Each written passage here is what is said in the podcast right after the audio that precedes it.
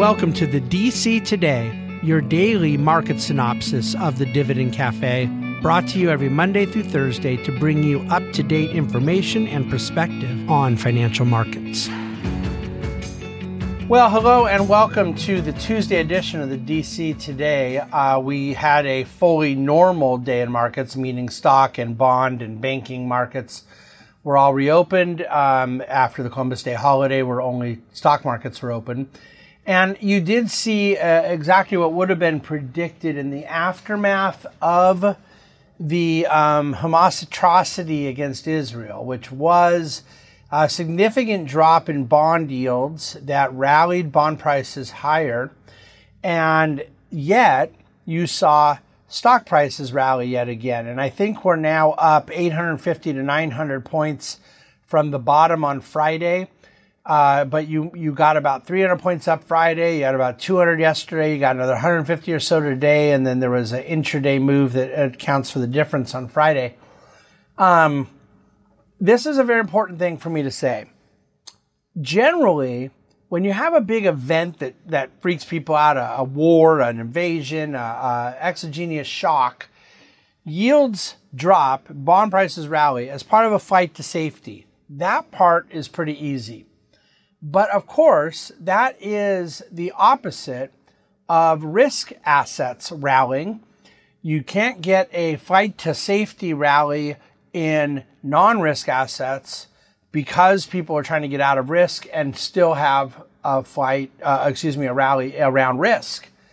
And, and yet on a small scale, it's not huge. Let's not get carried away here with the Dow up 350 points from since the since the Hamas attack over the weekend. Could the Dow have been up 200 yesterday, 150 ish today, without um, bond yields dropping today, with without the uh, action out of Israel Hamas? Of course, it doesn't take any reason to buy to go up 350 points in two days or to go down 350 in two days.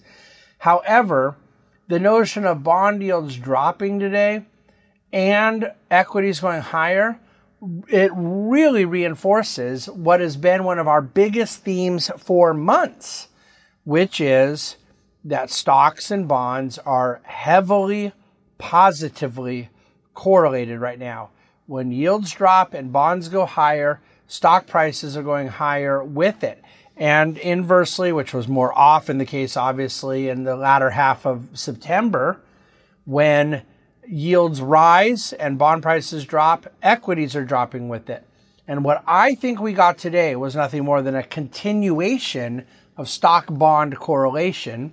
And it just so happens that while traditionally out of a weekend military, you know, uh, uh, distress event, you might see bond yields drop, bonds rally, and stock prices drop or, or whatnot in this case, that stock bond correlation held and bonds pulled stocks along with them. And, and, and yesterday, of course, you saw energy up a lot as oil prices were up. Today, technically, energy was the only negative performing sector, but it was minus 0.02%. So if you don't mind, we'll go ahead and call that flat. The worst performing sector today was energy at flat.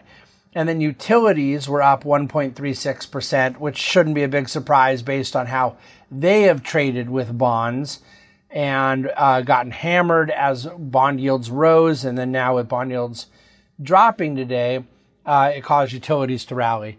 Um, I'm, you know, the yield move was pretty significant. The the it, within uh, the te- at the ten year, the the yield dropped 13 basis points. It closed at 4.65 percent. But you know what? I'm going to pull up where it was across the yield curve. Um, you know, the three month, six month are only down two to four basis points. The uh, two year was down uh, 11. The three year yield was down 13, five year 13, seven year 13, 10 year 13, 30 year 10. So in that intermediate part of the curve from about the three year to the 10 year, all were down 13 uh, base points together. That's a pretty meaningful move higher in those bond prices. Um, but I think that if people thought there was a real significant risk off thing, you may have seen the 10 year drop below four and a half. But interestingly, it didn't get up to, to 5%. Um, last week when when things were really moving higher. What did it top out at? I think for a brief minute, it got to four eight something. Hold on, real quick here. Yeah, uh, I just shy of four nine, about four eight eight. Um, and then you know now we're sitting here. It's down about twenty for 24 basis points or so in, in the last few days. Uh, some of that from before the weekend events and, and most, a lot of it today. So all that to say, um, we'll see where bond yields go from here, but I still continue to believe that wherever bond yields go is where stock stocks uh, will go inversely. As yields drop, then it means bonds and stocks would be rising, and vice versa. Now, earnings season also started today, and PepsiCo uh, released their earnings. There's more numbers coming from other companies throughout the rest of the week, uh, but that was the big headliner today to launch the next earnings season that will be in heavily for the next three weeks. And by the end of the week, we'll have a lot of big banks and financial firms releasing. But the market liked what it saw thus far. Um, President Biden did speak near the end of the day today. There wasn't a whole lot of new information said. I mean, he confirmed that they do have, uh, Hamas does have American hostages in Gaza. Uh, we knew there were some, uh, that there have been some American casualties. We, we knew there were some. Um, yeah, I think I think that it's a really uh, uh, awful thing we're watching right now, and yet the notion of Israel going in for a prolonged um, counter in Iran doesn't seem to be what markets are expecting and and I, I think that the reason is that markets are in a more of a wait and see mode. So I don't think this is a case where markets are just pricing in everything. Now they price in what they know, but they there's a lot that is unknown hour by hour and day by day, and so we'll continue to watch this and let it play out and. In the meantime, believe that we are uh, positioned around what we can be positioned around with the varying uncertainties. Um, I also have a couple other real comments right now, some in the political realm. Keep in mind always, the DC today was named as a double entendre. Um, that my weekly commentary that we've labeled and branded and, and named for years and years was Dividend Cafe. So when we decided to change the naming of my COVID and markets daily missive in, into something not COVID-ish, um, the DC today had a kind of connectivity to Dividend Cafe. And that's really sort of probably the primary meeting is like a, a daily version of Div Cafe with, with the Friday weekly commentary being, being the big one. But then obviously because there is a kind of synthesis on money and politics and government, the Beltway, pu- public policy is a better way to put it. There's a kind of DC connective tissue there as well. Um, I don't think politics is the primary mover to markets, and I don't even think it's one of the primary movers. And yet, I do think a lot of the readership and the commentary and the interest level um, is is in that vein where economics and politics mix, where markets and policy mix, etc. Okay, so I say all that to just rationalize that um, I'm making a few comments here. I think Robert Kennedy pulling out of the Democratic primary to run as an independent is a reasonably interesting event. I think that uh, Cornel West announcing he would do the same last week, not in the Green Party, but instead as independent, in the sense that I am so convinced our presidential elections in this country are now, have been for several cycles, and will be for several more, one on the margins. That in the margins of a very select number of battleground states, these kinds of things can matter. And it probably was tremendously helpful to President Biden or whoever the Democratic candidate may end up being that Cornel West would run as an independent, where he'll be on many less state ballots than he otherwise would have been as a Green Party candidate, where they had more infrastructure in place to put a candidate on a on a ballot.